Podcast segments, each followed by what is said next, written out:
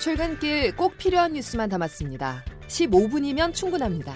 CBS 김덕기의 아침 뉴스가 전해드리는 뉴스 속속.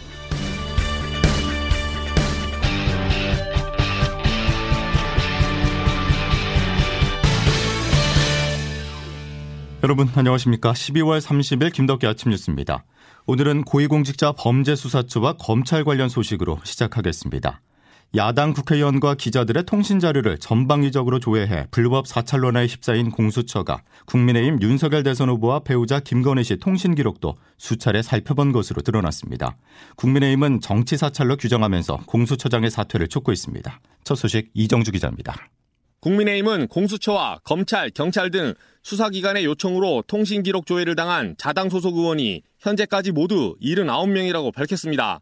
현역 의원 외에도 국민의힘 윤석열 후보와 배우자 김건희 씨의 통신 기록도 조회된 사실이 드러나자 임태희 선대위 총괄상황본부장은 공수처장 사퇴를 촉구했습니다. 모든 수사기관을 총동원해서 야당 후보를 사찰하고 민간인을 사찰하는 그런 전모가 서서히 드러나고 있습니다. 자신과 배우자의 통신 기록도 조회된 사실을 뒤늦게 알게 된 윤 후보도 과거 권위주의, 독재 시절에나 있었던 행태라며 정권 교체 필요성에 힘을 실었습니다. 통상 수사기관이 피의자와 연루된 추가 혐의를 알아내기 위해 전화 통화를 한 당사자의 인적 사항과 주민등록번호 등을 통신사에 요청해 기록을 받아왔는데 법원의 영장 없이도 입수가 가능해 논란이 되었습니다. CBS 뉴스 이종주입니다. 공수처의 통신 조회에 대해서 윤석열 후보도 즉각 불쾌감을 표했습니다. 뭐 저나 제 가족 것도 했으리라고 뭐 짐작은 했습니다만은 이런 공수처 만들라고 그렇게 무리를 했는지 국민에 대한 입법 사기 아닙니까? 민주당은 사안에 대해서 정확히 파악하는 게 먼저라는 입장입니다. 다만 파장이 더 커지는 것을 막기 위해서 여야는 오늘 법사위에서 김진우 공수처장을 불러서 통신조회 문제를 질의하기로 합의했습니다. 시간을 조금 거슬러 올라가 보겠습니다. 국민의힘의 전신인 자유한국당은 지난 2019년 윤석열 검찰총장 인사청문회 당시 윤우진 전 서장과 친분이 있던 윤 후보가 수사를 무마하고 변호사도 소개했다는 의혹을 강하게 제기했습니다. 이남석 변호사에게 윤우진 용산 전 세무서장에게 연락을 하라고 전한 적이 있죠. 그런 사실 없습니다. 자, 이와 관련해서 윤 후보는 검찰 수사를 받아왔는데요. 검찰은 어제 불기소 처분을 내렸습니다. 하지만 윤 전 사무서장에 대해서는 뇌물수수 혐의가 있다고 보고 재판에 넘겼습니다. 김재환 기자의 보도입니다. 서울중앙지검은 윤우진 전 용산세무서장의 2011년 억대 뇌물수수 혐의를 재수사한 끝에 재판에 넘겼습니다. 검찰은 윤 전 서장이 육류 수입업자와 세무사 등에게 세무조사를 무마해주겠다는 명목으로 모두 2억 원을 수수했다고 판단했습니다. 해당 의혹은 6년 전 중앙지검이 기소 의견을 낸 경찰 수사를 넘겨받은 뒤 자금의 대가성이 인정되지 않는다는 이유 등으로 불기소 처분에 논란이 된 사건이기도 합니다. 이후 2019년 6월 당시 중앙지검장이었던 윤석열 국민의힘 대선 후보가 검찰총장 후보자로 지명되자 윤 후보가 윤 전 서장에게 변호사를 소개해줬다는 의혹이 제기됐고 윤 전 서장의 뇌물 의혹이 다시 불거졌습니다. 다만 검찰은 윤석열 후보가 변호사를 소개해준 혐의와 수사를 무마했다는 의혹 등은 이미 공소시효가 지났다는 이유로 불기소 결론을 내렸습니다. CBS 뉴스 김전입니다. 이번에는 법원 판결이 논란이라 잠시 전해드리겠습니다. 한 낮에 10대 여학생을 대형 매장 화장실에서 성폭행한 20대에게 법원이 집행유예 판결을 내고 풀어줘 논란입니다. 대전지방법원 형사 12부는 미성년자들을 상대로 성폭행과 강제추행을 한 혐의를 받는 20대 남성 A씨에게 징역 3년에 집행유예 4년을 선고했습니다. A씨는 지난 8월 세종시 한 대형 매장에서 10대 여학생 2명을 뒤따라가 성추행을 한 뒤 또 다른 여학생 B씨를 화장실로 끌고 가 성폭행한 혐의로 재판에 넘겨졌습니다. 재판부는 A씨가 반성하는 태도를 보이고 범인과 합의한 피해자들이 선처를 탄원하고 있다면서 징역 3년에 집행유예 4년을 선고했습니다. 검찰은 이례적으로 낮은 형량이라면서 바로 형소했습니다. 정치권 소식으로 이어가겠습니다. 민주당 이재명 후보의 정책 방향, 특히 부동산과 관련해서 문재인 정부와 정반대로 가고 있습니다. 어제는 정부의 부동산 정책을 실패로 규정하면서 사과했는데요. 그러면서 양도세, 종부세에 이어서 취득세까지 완화할 것을 시사했습니다. 누그러지는 듯했던 당정청 갈등이 다시 불거질 수 있다는 관측이 나옵니다. 장규석 기자입니다. 생애 최초 주택 구입자의 취득세 50% 감면 혜택 기준을 수도권 4억 원, 지방 3억 원에서 수도권 6억, 지방 5억 원 이하 주택으로 올리겠다. 이재명 후보가 어제 자신의 페이스북에 올린 내용입니다. 이 후보는 또 취득세율 3% 부과 기준도 현행 9억 원에서 12억 원으로 올리는 게 합리적이라는 말도 내놨습니다. 다주택자 양도세 한시적 유예, 일시적 이주택자 종부세 구제에 이어서 이번에 취득세제 개편 구상까지 내놓으면서 현 정부에서 강화한 부동산 세금 3종 세트를 모두 개편 대상으로 지목했습니다. 이재명 후보는 아예 이번 정부의 부동산 정책은 실패했다고 규정했습니다. 어제 MBC 라디오에 출연한 이 후보의 발언입니다. 부동산 정책은 실패한 게 분명하고요. 실패한 원인을 제거하고 바꿔야 되잖아요. 여기에 민주당은 대대적인 주택 공급 대책도 만들고 있는데요. 악화한 부동산 민심, 특히 수도권 민심을 잡겠다는 포석으로 해석됩니다. 하지만 현 정부의 부동산 정책과 결별을 선언하면서 앞서 전국민 재난지원금 지급을 놓고 빚어졌던 정부, 청와대와의 갈등이 다시 불거질 수 있고 앞으로 부동산 정책에 대한 시장의 혼란도 불가피할 전망입니다. CBS 뉴스 장규석입니다. 온라인 커뮤니티를 중심으로 조직화된 일부 2030 남성들에 대해서 정치권이 눈치를 보고 있다는 지적이 일고 있습니다.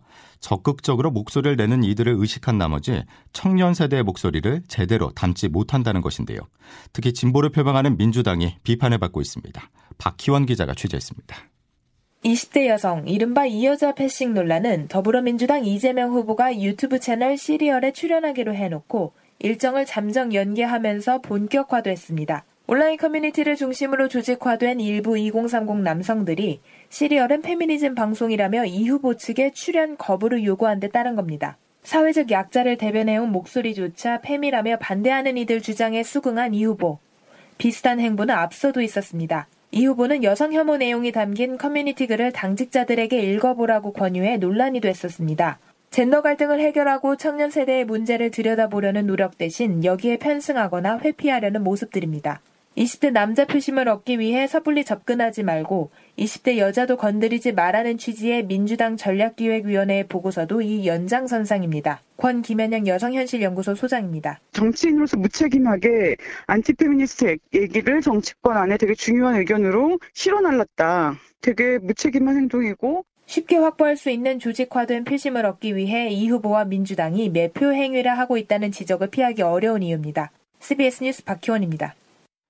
자, 이런 가운데 눈에 띄는 대선 여론조사가 있습니다. 한국 갤럽이 서울신문 의뢰로 지난 27일에서 28일 전국 만 18세 이상 남녀 1,008명을 대상으로 전화 면접 방식의 여론조사를 실시한 결과 민주당 이재명 후보가 36.8%, 국민의힘 윤석열 후보가 30.8%로 오차범위 부근에서 격차를 보이고 있었습니다. 그런데 윤 후보의 지지세가 흔들리는 흐름 속에 제3지대인 국민의당 안철수 후보 지지율이 약진하고 있는데요. 이번 조사에서 안 후보는 10%에 육박한 9.3%를 기록했습니다. 또 정의당 심상정 후보가 6.6%를 나타냈는데요. 거대 양당 후보들의 비호감도가 높아지면서 제3지대 후보들의 지지율이 반등하고 있다는 분석입니다. 한편 이번 여론조사의 자세한 내용은 중앙선거 여론조사 심의위원회 홈페이지를 참조하면 됩니다. 최근 각종 여론조사에서 고전하는 영향 때문일까요? 국민의힘 윤석열 후보의 말이 독해지고 있습니다. 문재인 정부와 이재명 후보를 향해서 비난에 가까운 말들을 쏟아냈습니다. 어제 하루 동안 보수 텃밭인 대구 경북에서 했던 윤 후보의 말 들어보시죠. 어, 전문가가 들어오면은 자기들이 해먹는데 지장이 있죠. 그러니 무식한 이 삼류 바보들을 데려다가 정치를 해서 나라 경제 망쳐놓고 외교 안보 뭐 전부 망쳐놓고 현 정부의 탈원전 정책이 대한민국 에너지 산업을 파괴할 때 도대체 이재명 후보는 어디에 있었습니까? 제가 이런 사람하고 국민 여러분 보는 데서 뭐 토론을 해야 되겠습니까? 아, 참. 어이가 없습니다. 정말 가짠습니다. 다음 소식입니다. 새해부터 적용될 사회적 거리두기 방안이 내일 발표됩니다. 현 시점에서 봤을 때 단계적 일상 회복보다는 거리두기 연장이 유력한 것으로 전해집니다. 황명문 기자의 보도입니다. 어젯밤 9시까지 전국에서 집계된 신규 확진자가 4,533명으로 하루 전보다 178명이 줄어들었습니다. 이에 따라 오늘 0시 기준으로 발표될 신규 확진자 수는 5,000명대로 2주 전 7,000명대에서 뚜렷한 감소세를 보이고 있습니다. 하지만 위중증 환자가 1,151명으로 최고로 치솟았고 오미크론 변이에 감염된 신규 확진자도 하루 사이 109명이나 늘어나며 처음으로 세 자릿수 증가를 기록했습니다. 또 대전과 오산의 군부대 두 곳에서도 감염이 처음으로 확인됐습니다. 방역당국은 감염 경로를 알 수 없는 N차 전파가 본격화하고 있다며 오미크론 감염이 더 빠르게 확산될 것으로 우려했습니다. 이에 따라 다음 주부터 적용될 거리두기 조치가 다시 한 번 더 연장될 것으로 보입니다. 정부는 내일 거리두기 조정안을 확정해 발표할 예정으로 최소 2주간 더 적용될 가능성이 있습니다. 김부경 국무총리입니다. 정부는 현 상황을 냉철하게 분석 평가한 후에 내주부터 적용할 방역 조치 조정 방안을 결정하겠습니다. 방역과 민생 경제 모두가 소중하기 때문에 적절한 균형점을 찾도록 최선을 다하겠습니다. 그러나 영업시간 제한 등 조치로 인한 민생 피해가 큰 만큼 거리두기 틀은 유지하되 업종별 세부 기준을 조정하는 미세 조정이 다수 포함될 것으로 보입니다. CBS 뉴스 황맹문입니다. 지난해부터 올해까지 방역이 강화되면서 집회, 시위의 자유가 크게 위축됐습니다. 인권 최후의 보루인 법원에서도 예외가 아니었는데요. 집회다운 집회가 허가된 것은 단 다섯 건에 불과한 것으로 조사됐습니다. 보도에 정다운 기자입니다. 민주주의 사회의 근간을 이루는 기본권인 집회 시위의 자유. 코로나 상황에서 정부가 전면적인 집회 금지 조치를 해 논란이 많았는데 법원에서마저 이 기본권을 제대로 지켜주지 못한 것으로 나타났습니다. CBS 취재 결과 작년 2월부터 올해 9월까지 감염병을 사유로 한 집회 금지 처분의 효력을 다투는 사건이 법원에 49건 접수됐는데 10명 이상의 집회를 허가한 경우는 5건에 불과했습니다. 나머지 71%는 정부의 집회 금지 조치가 타당하다는 결정이 나왔습니다.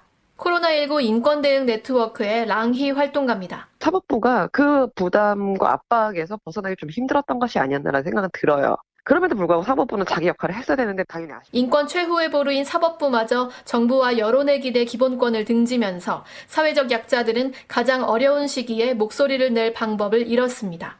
CBS 뉴스 정다운입니다. 세미 한파가 찾아왔는데요. 이제 기상청 연결해서 자세한 날씨 알아보겠습니다. 이수경 기상 리포터. 네, 기상청입니다. 예, 얼마나 추워졌습니까? 네, 오늘 아침 일부 중부지방은 영하 10도 가까운 기온을 보이면서 다시 강한 추위가 찾아왔습니다. 현재 파주와 북춘천이 영하 9도 안팎이고 서울은 영하 6.6도를 나타내고 있는데요. 전국적으로도 어제보다 3, 4도가량 기온이 떨어졌습니다.